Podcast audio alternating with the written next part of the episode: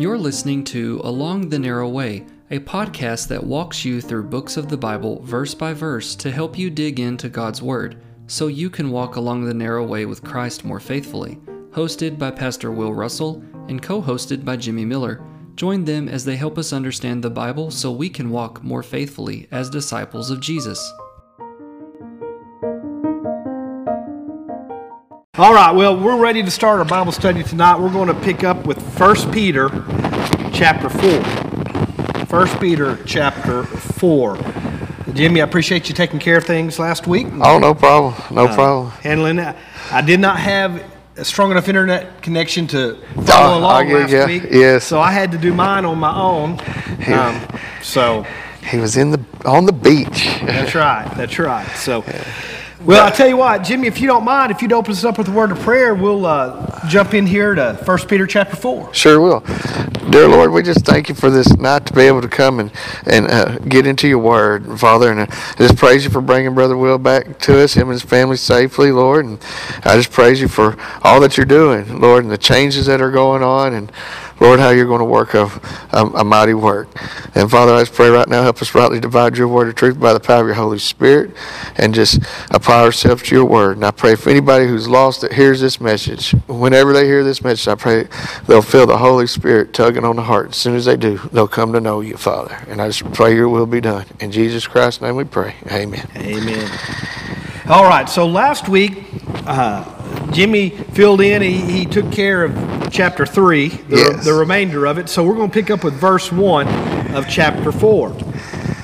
It says, Therefore, since Christ suffered for us in the flesh, arm yourselves also with the same mind. For he who has suffered in the flesh has ceased from sin, that he no longer should live the rest of his time in the flesh for the lusts of men, but for the will of God. For we have spent enough of our past lifetime in doing the will of the Gentiles, when we walked in lewdness, lust, drunkenness, revelries, drinking parties, and abominable idolatries. In regard to these, they think it strange that you do not run with them in the same flood of dissipation, speaking evil of you. They will give an account to him who is ready to judge the living and the dead. For this reason, the gospel was preached also to those who are dead, that they might be judged according to men in the flesh, but live according to God in the spirit. Let's stop right there. And uh, we'll try to get through six verses tonight. That's my goal. And uh, I'm going to try to limit myself because I have a habit of just going and going. So let's start here. Uh, Verse 1 of chapter 4 starts with an important word therefore. Yes. When you're studying the scriptures and you read therefore, that's always a signal to look back. What was previously discussed. To keep everything in context, when you read therefore, you need to go back to the preceding text, see what was discussed, and then it will put into perspective what is being said. Therefore, since Christ suffered for us in the flesh, arm yourselves also with the same mind. This chapter begins by referring back to what has previously been discussed here in chapter 3. That therefore points back uh, to the discussion of Christ's suffering. If you look there, uh, oh, uh, verse 18 and thereafter, um, Peter goes into a discussion of the sufferings of Christ and how he suffered once for sin, how he died once for sin. He points us back, he's referring back to how Christ suffered according to God's sovereign plan. The suffering he endured, the death he died, was according to God's purpose. Through that plan, there was the liberation of all people from condemnation. It produced ultimately the glorification of Christ. It all was according to a sovereign plan, a sovereign will, for a sovereign purpose, bringing about a sovereign end. Because he said these things, he says, now let's move ahead. This victory that Jesus has obtained through his suffering, it is the ultimate proof that suffering happens and God is at work in the midst of suffering. Amen. Therefore, because I understand God is at work in this suffering and that Christ has suffered for purpose, let's continue on. Because Christ suffered, I need to arm myself, he says, with the same mind. Because Jesus died once and for all for sin, that eh, because he suffered, because he gained victory through suffering, because God was sovereign, uh, sovereignly working out his plan through that suffering, because I understand that, now I need to arm myself, he says. Arm myself. Therefore, since Christ suffered for us in the flesh, arm yourselves also with the same mind. To be armed. When we say that, Jimmy, I'm going to arm myself. Yes. What are, what are we? I mean, what are we getting at? What are we thinking? I'm, I'm thinking of the armor of God. There you go. Spiritual weaponry. Spiritual wep- weaponries, yes. That's right. That uh, to arm yourself refers to weaponry. That's right. The Bible speaks of the armor of God. Yes. It speaks of God's word as yes. a weapon. Yes. We're to take up spiritual weaponry in preparation for battle. You don't arm yourself if you're not expecting battle. You don't arm yourself if you're not expecting attack. we arm ourselves to be prepared. There are many folks we know, some here probably, that they have their concealed carry weapon permit. Oh, yes. Yes. They don't carry a weapon looking for trouble. No. They carry a weapon to be prepared, Prepared if trouble sure. comes. Prepared, yes. That's the connotation here. Peter says, arm yourselves to be prepared for the suffering that will come, hmm. for the trouble that will find you, for the persecution that will be levied against you. Arm yourself in preparation. Now he says here, he gives a very specific, a very specific element with which to be armed. Arm yourselves also with the same mind. Yes. What same mind? The same mind that Christ suffered That's with. right. The same mind that Christ suffered with, I'm to arm myself with. This same mind refers to the same attitude, the same purpose. Christ died in the flesh for the purpose, according to the plan, according to God's sovereign will. His mindset was, not my will, but thine. That's right. You remember the Garden of Gethsemane, where Jesus, thinking ahead of the torment he would endure, in great grief, prayed and spoke with his heavenly Father and said, Lord, if there's any other way, let this cup pass from me. Nevertheless, not my will, but thine be done. That's the mind spoken of here. That's right. His mind, his attitude was, Lord, your purpose. Your Yes. purpose in me and through me. Lord, if I suffer, let it be according to your plan, your purpose, your will. Lord, if that's what your plan is, is that what your sovereign will is, then I commend myself to you. I give myself fully to the purpose of God. That's what Jesus was saying. That's the mind we're told to take. That's right. The mind we're supposed to arm ourselves with is this attitude that says, God, I am fully yours. Fully yours, regardless of what that brings. If it brings suffering, so be it. If it brings troubles, okay. If it brings conflict, whatever it might be, Lord, I'm yours. I mean, Jesus' thinking was so intense on that that he knew that God would see him through the death of it. Mm-hmm. And that's that's some thinking right there that you're not even afraid to die. Now, now, it troubled him, yes. Yeah. yeah. And everything like that, but I don't think he was in fear like no, that. I think what troubled him was not God's plan, it was not God's will, it was not God's sovereignty. You have to remember he was all human while Yes. being all God, and that all human side, he knew the pain, he knew the suffering, he knew the torment he would endure. That's that's where the question was. Yes. But the overriding feeling was, God, I'm all yours. I'm all in. Whatever that may bring, your plan, God. That's right. You look back in the Old Testament, you can see example of this in Genesis 22. Everyone's probably familiar with that. God tells Abraham to take his one and only son of promise up to Mount Moriah and to right. sacrifice him. And Abraham doesn't hesitate. Abraham moves along as he and Isaac are climbing the mountain. Isaac says, "Hey, hey, Dad, we forgot the lamb. Mm. What- where's the lamb for the sacrifice?" And Abraham said, "Oh, the Lord will provide his own." That's some thinking. That what Abraham was doing, he was coming to this place where he says, God, I'm fully yours. Whatever your plan is, I'm following it. That's the mind called for here. This mindset that we give ourselves completely to God's purpose. We completely devote ourselves to God's plan. I mean, when you say therefore, I mean that's us. That's tell, that's God's word telling us to look back. But I, but Christ had that mindset. He's thinking back to all the glory that he had with God, Mm-hmm. all God's plan and everything. Like he's he's he had to get his mind off that suffering, and he did Mm-hmm. he, in that prayer and all. I just you know all the things I was just thinking about that was going through his mind. I said Mm-hmm. That's got to be one of them. That's right. Well, if you refer back, since you mentioned that, if you refer back to chapter 3, right at the end of chapter 3, it speaks of the resurrection of Jesus Christ, who has gone into heaven and is at the right hand of God. Yeah. Angels and authorities and powers having been made subject to him. It culminated in his ultimate honor and Yeah. glory.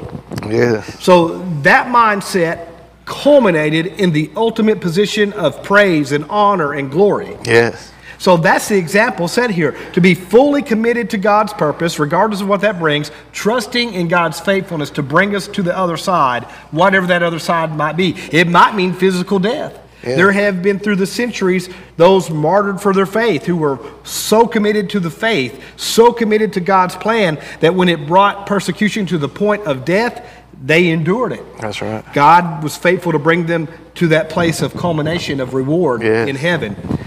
So this is really um, simply to bow and say, "Not my will, but Thy will be done," whatever that brings, whatever that means. In life, we face difficult issues. In life, we face traumatic times. There are those instances where we endure suffering or persecution or mistreatment or just uh, the pain of other people's actions, whatever it may be.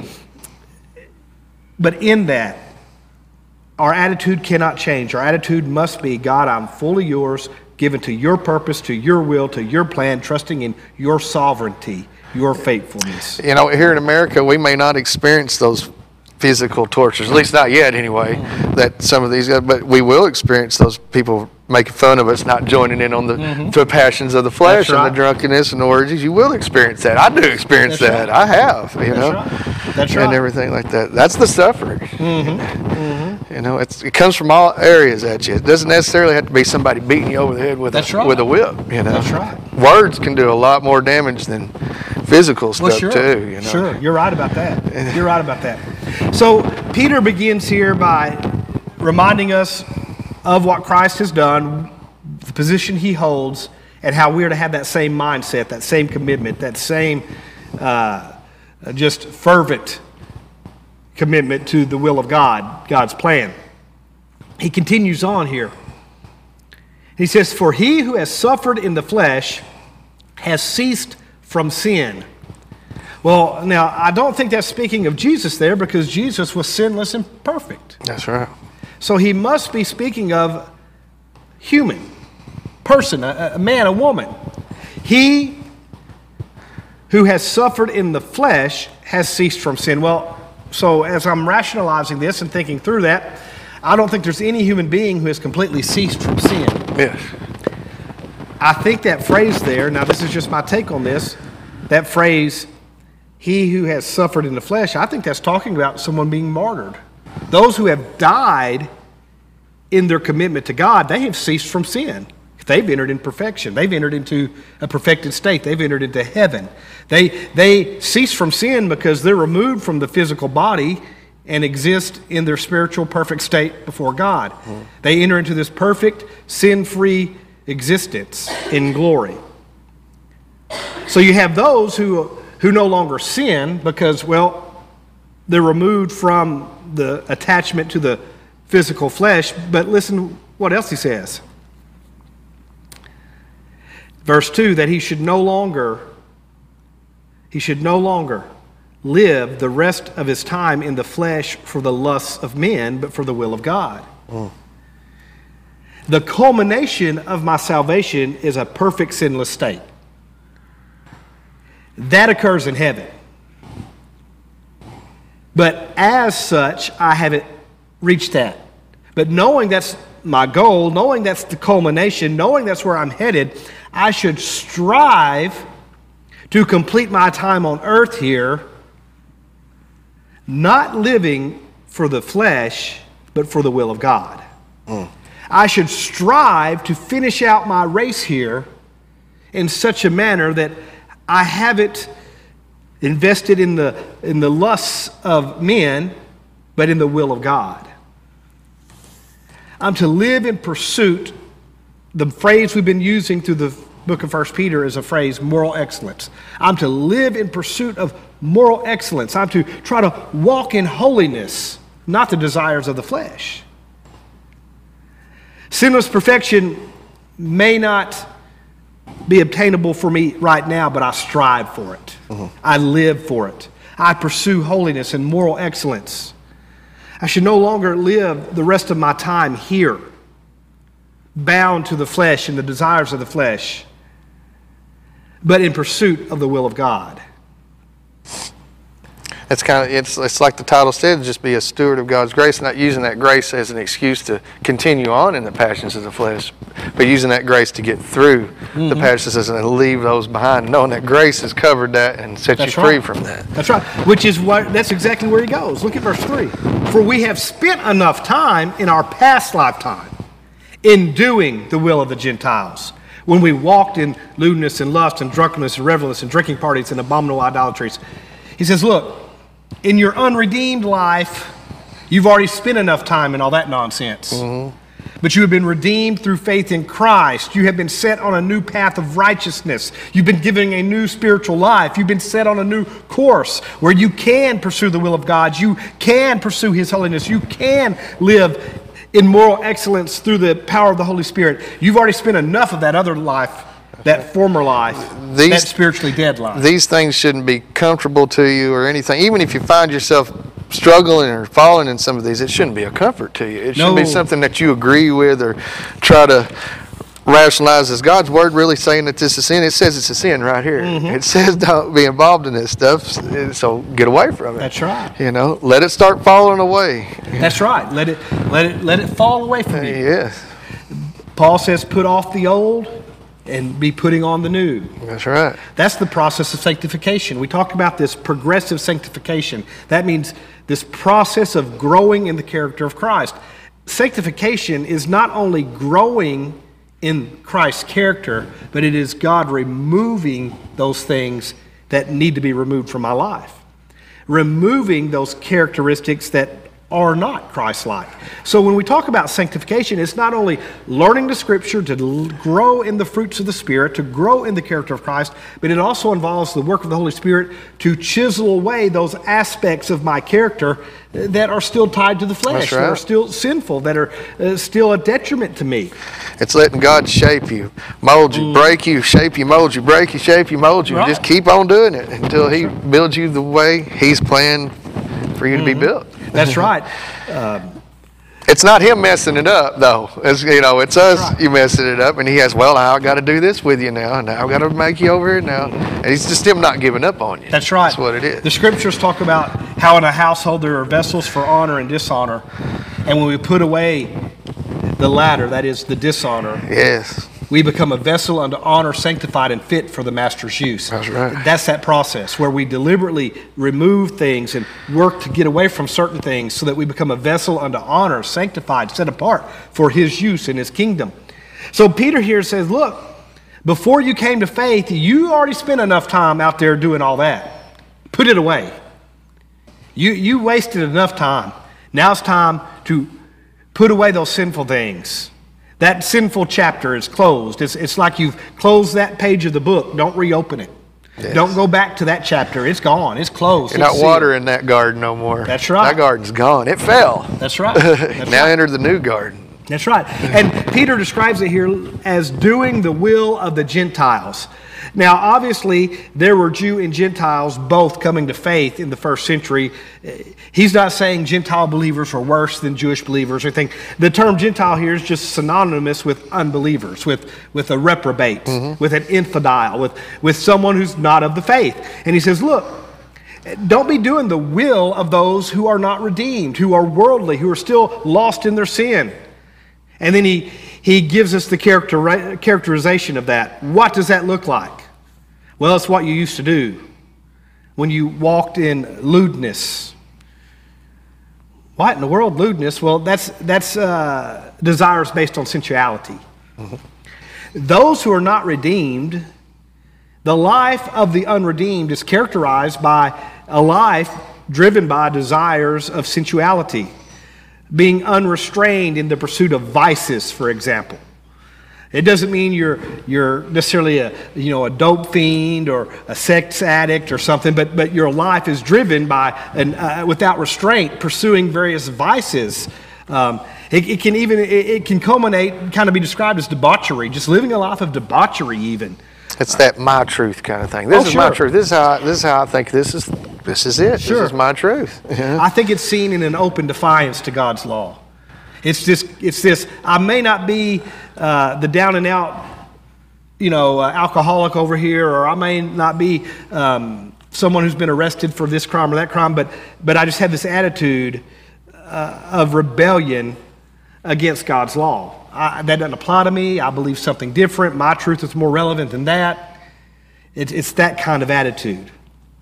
He goes on and he talks about um, lusts, sinful passions that drive people, the sinful passions of the flesh, passions of the flesh that, that drive people's actions and their attitudes, how they think, and uh, the lifestyles they live.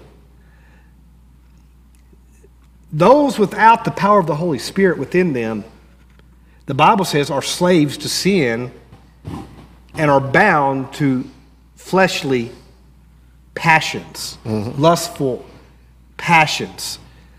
It's no wonder that we have uh, people in our world who engage in various lifestyles and, and ideologies that are so anti biblical because they're following just the sinful passions of their flesh. That's right. Without the Holy Spirit, they, they have no other alternative. They're not free in their thinking or their actions. He goes on and he mentions here, he says, lewdness, lust, drunkenness. Drunkenness. That's a reference to intoxication. Being under the influence. We immediately think alcohol there. I think that applies to anything that can, can wield an influence over our thinking. Um, an intoxication of any form. Um, that's, that's a description of an unredeemed life. Those who will allow intoxicating elements to, to inhibit their processing, whether that's alcohol or drugs, or I would even say uh, various uh, passions of the flesh that alter our mind. For example, science now understands that, um, especially for young people, a certain amount of, of just viewing screen time alters the way their brain patterns Yeah. work. Um, we, we know science has proven that, that uh, pornography use alters the way your synapses fire. I was gonna bring that up. So these things become an intoxicant affecting the way you mentally process. I heard somebody put the pornography. I'm not going to just play on pornography because all those are mess your mind up. But pornography, they say it affects your mind just like heroin or something That's like right. that does. It That's changes right. your mind that It, much. it, it literally changes uh, the physiology, and the way your synapses work, and, and people that. like, why don't they just turn t- turn it off? Well, it, it's it's a it's a, it's a It is. drug habit. You It is. can't do it. It is. It is. You're right. You're right. can't- Science is finally catching up with this. Yeah. see. God warned about it all along. He didn't say to change your brain. He just said stay away from it, and now we're figuring out why. Yeah. So. He goes on, he says here, um, revelries, revelries. That's an uninhibited conduct. Um, eat, drink, and be merry, just go party. It's, it's a carousing nature where you just go run around with people and um, you disrupt normal behavior because you're just too busy acting nuts, being, you know, sowing your wild oats is kind of how we used to say it, that kind of thing. um, a lifestyle where there's no inhib- inhibitions to that. It's just how I live, it's just what I do. you know these drinking parties, and I, and I don't condone any young people that do these drinking parties or anything, but I, I re- it, to me as an older person, it's somebody that's older that still tries to hang out and be them younger people, you know, and stuff like that. That's into these drinking parties. Well- and stuff like. that. They don't grow out of it; they just stay in it. What you find there is, uh, I think, a, a reference to those who party for the sake of partying. Yeah, I just wanted. That's it. I'm, You know, uh, drinking parties. You mean I'm not supposed to get together with my family and we're not supposed to? something? No, no, no. This is people who party No. for the sake of partying. Yeah, it's just for the heck of it. They're drinking to drink. They're getting drunk to get drunk. I They're- hate to say that some Razorback games are like that. Oh, there's Now, a I may be. I, I may get a lot of booze out there for Well, that. But hey, There's a lot of that. I've been there, on. you know. There's a lot of that that goes on. I- It's, it's the mentality that says, I pursue lust for the sake of lust, desire for the sake of desire, sensuality for the sake of sensuality. I, I just, I carouse just to carouse. I just do what I do. And then he wraps it up with abominable idolatries. Abominable idolatries. Uh, of course, most simply put, that's a, Uh, a debased worship of false gods, which that does in, mm. entail that. But I think it involves here, based off this list, idols of sensuality, where I worship these desires, where mm-hmm. I prioritize these things of the flesh, as well as the idols of false religion. Mm, yeah. You know, I think it's all included there. So we have a description here of the uh, un, unbridled human nature, I think. I think what Peter says here is look, you lived, you lived one way before you came to Jesus. Now you have a new life. Put that away. I've often heard these people described as free spirits. Free spirits. Yeah. Now that sounds nice and Yeah. everything, doesn't it? The problem is, it contradicts Scripture, where time and again, Peter and Paul, the apostles, use this term I'm a bondservant of Christ. There you go. In the Greek, it literally says slave. That's right. I'm not called to be a free spirit, I'm called to be a slave of That's right. Christ. I'm bound to the authority of Jesus Christ. Your soul was bought. That's right. You are purchased at price. That's right. That's what the word redeemed means. Yeah. To be purchased. Absolutely. That's right. Pursuing moral excellence means putting these things away. Time and again, since chapter 2, Peter has talked about living a life of moral excellence. He's brought that into the connotation of suffering, following the example of Christ. And the reality is, he says, put all this away because you cannot live a life of moral excellence if you're still living the heathen life you used to live before. That's right.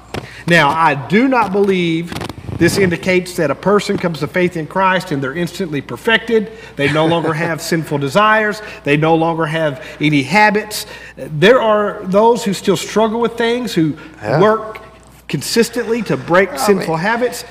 But the point is, you're working to break them. You're working to move ahead. You're working to move past. I mean, really, before you come to Christ, you really don't recognize a lot of sin in your That's life. right. You That's know, right. Mm-hmm. you, you recognize that you need Jesus, and you get that calling, but really, the Holy it takes the Holy Spirit to reveal to you your sin and your things that, Mm-hmm. That's right. that you know that you really need to deal with. Your character. That's right. Yeah. Well, you know, uh, in the epistles, Paul points out that the things of God are of a spiritual nature, Yes. and the spirit of man can't ascertain a spiritual truth. Ah. That is only done through the Spirit of God. And so, until we have the Spirit of God, we can't really grasp this No. and recognize sin for sin and truth for truth and so forth. It takes the Holy Spirit to do that.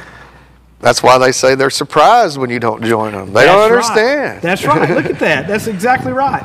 That's right. Uh, verse 4. Yes. In regard to these, they think it's strange. That is, they're surprised that you do not run with them. I really like the way that's phrased. You do not run with them. Born again believers' lives change and should change so much that we stand in stark contrast to those of the world. And there are those that we used to run with, we don't run with anymore. That's and right. they think it's strange. Why don't you run with me anymore? Well, because we're on two different paths, That's right. two different purposes, abiding in two different wills. You're on a broad way, and now I'm on a narrow way. That's right. That's right. That's right. Uh, in chapter 3, we read how we no longer live to please ourselves. Yeah. My unredeemed friend is still living in a life where he seeks to please himself, to do what he desires to do. I'm in a, in a life now, redeemed through Christ, under his authority, living to please him, Yes. not myself or my desires anymore. I like how you say run. I'm not running that Yeah. race to destruction. I'm running that race That's right. to life. That's right. Yeah. That's right. If if I have friends, and I still have a few that I speak to once in a blue moon, they they really kind of stay away from me anymore. But every now and then, I do still see a, a friend or two from way back in the day, and it's just a strangeness between us because Yeah. we're on two separate polar ends of life, Yeah. and that's the way it is. I get that. That's the way it is. And that's what Peter's describing here. Look, you used to live that way, and now your running buddies think it's strange how you live. They don't act that way, they don't live that way because they're not been, they've not been redeemed through the blood of the Lamb. They're not on the same path as you. If I could go and see my old buddies and they don't feel it's a little strange, then I'm not where I need to be with the Lord. I'm not saying I'm rude to them. I'm not saying I'm awkward towards them. I'm just saying if, if they can be comfortable around me in my pursuit of Christ, there's something wrong with my pursuit of Christ. Yeah, uh, You, you know what I mean? I'm, Now, I'm not saying the occasional, hey, how you doing? Good to see you. How the kids? Okay, part ways. I'm talking about if I spent time with them. yeah. They should not be comfortable because we're on two different paths with two different spirits. We belong to two different kingdoms. And that's what Peter's getting at here. You don't run with them anymore, they don't run with you. In fact, they should think this is kind of strange. I tell you this, I don't get invited to very many drinking parties anymore. That's right. There'd be something wrong if you did. There'd be something wrong if you did. Every now and then, like you said, you'll come across somebody. You're gonna have a beer with me or something? No, you mean you won't drink anything? You won't have a drink? I'll, I'll have a drink with you, soda pop, Yeah. Mountain Dew or something. I'll drink with you, but I'm not gonna drink no beer with you. Right. I'm done with that. It's, you've closed the chapter. That's what Yeah. Peter's getting at. You close the chapter and you move on. He uses this terminology. I, I just want to point out here. Um, he says, uh, They think it's strange that you do not run with them in the same flood of dissipation.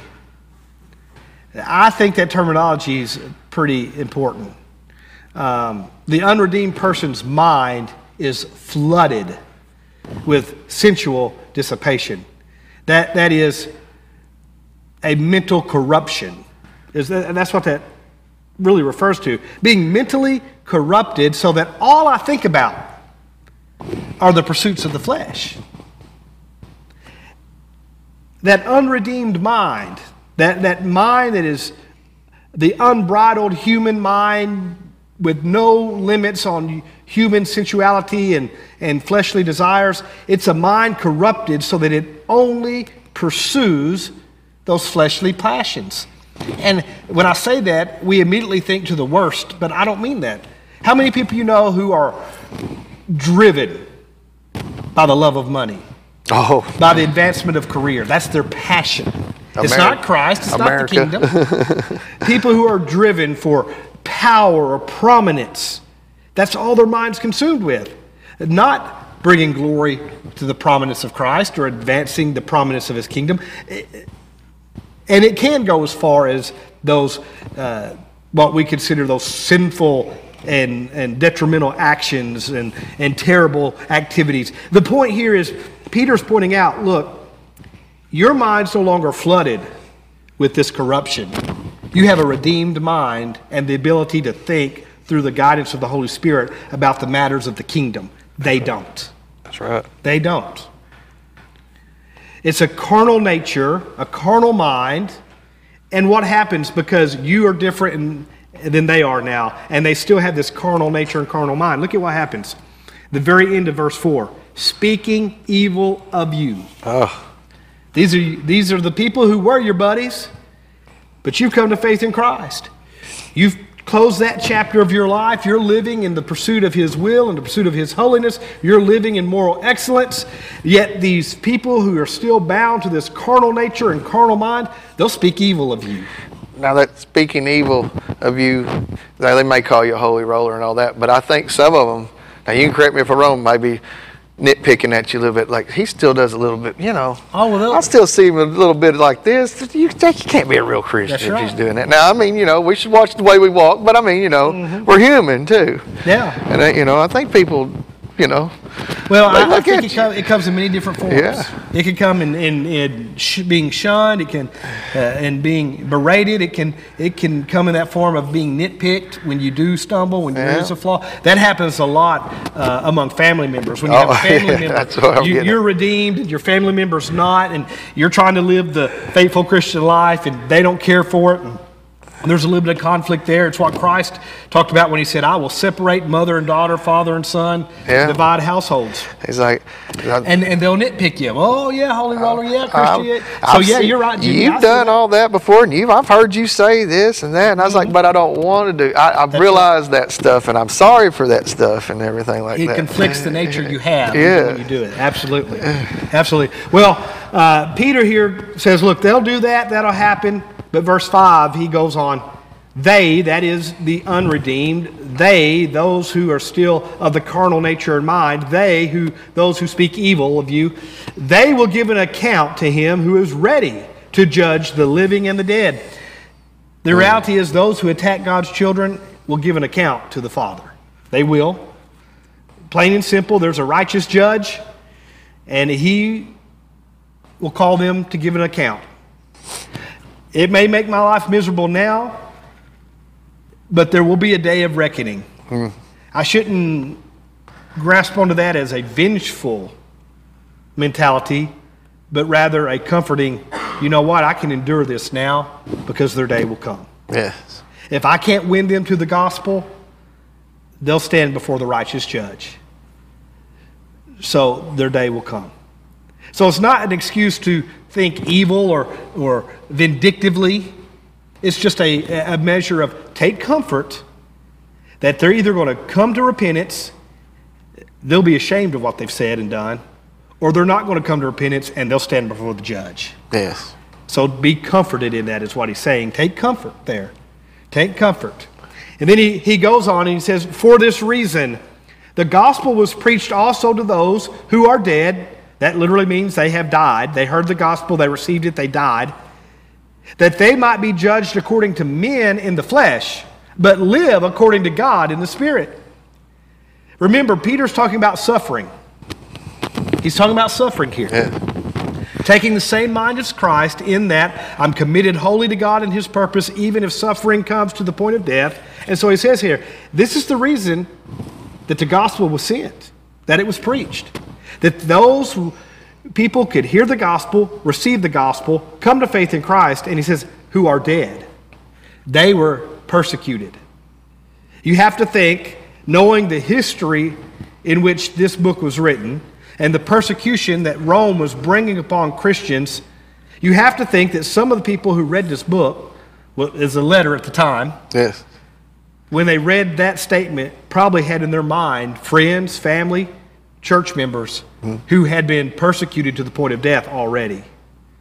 And Peter saying, Look, because suffering is a reality, the gospel was sent that you could be redeemed, that you could be rescued, that you could be given an eternal life, and you might be judged according to men in the flesh. That is, you might be persecuted to the point of death in the flesh, but you're alive according to God in His Spirit. You have an eternal life that will never go away. You have been delivered from the power of sin. You have escaped the judgment of sin. You have an eternal life. You have a home in heaven. So even if you're judged in the flesh, and you're persecuted in the flesh, to the point of even dying, being killed, you're victorious. You're Amen. victorious to the power of God. So Peter, here at the beginning of chapter 4, ties in the end of chapter 3 and the suffering of Christ and how we're to take this same commitment to God's purpose, to His plan, trusting in His sovereignty, understanding that even if it leads to us to the point of death, we're victorious in Him That's right. in the end, no matter what. And that's where I'm going to stop, because that's about where we need to stop. And we'll pick up with verse 7 Amen. next week. Jimmy, any other thoughts on this? Man, we just need to be ready and be have that mindset of Christ, just thinking, thinking the way He does to crucify the passions of the flesh. You Mm-hmm. know, because He suffered for those passions in, of the flesh and suffered so we might not have to suffer because of the passions of the flesh. and That's stuff. right. And Arm live that out. Arm ourselves with yes. preparation. Yeah, there it is. Arm So- ourselves with preparation. All right. Well, we want to thank everyone who tunes in and studies with us online. We know that there's so many of you spread around. We appreciate you doing that. And those of you who uh, click on that podcast and listen along with us, that's a pretty neat thing. That's something that I never ever thought we- I'd ever be a part of. It's a miracle how God works. No. I don't know how it works. I can't make it work, but it happens. So thank you for being a part of that. Um, once again, as always, I don't want to sign off without inviting you to be here at the church with us any Wednesday night, any Sunday morning, or Sunday evening Bible studies. You are all welcome anytime to to uh, come here and fellowship with the household of faith. So thank you for studying with us. We're going to sign off and have prayer time with the church now, and we'll catch you next week. You have been listening to Along the Narrow Way, hosted by Pastor Will Russell and co hosted by Jimmy Miller. If you haven't done so, subscribe to the podcast so you can get updates on new episodes. Thank you for listening, and remember to stay faithful to walk along the narrow way with Jesus.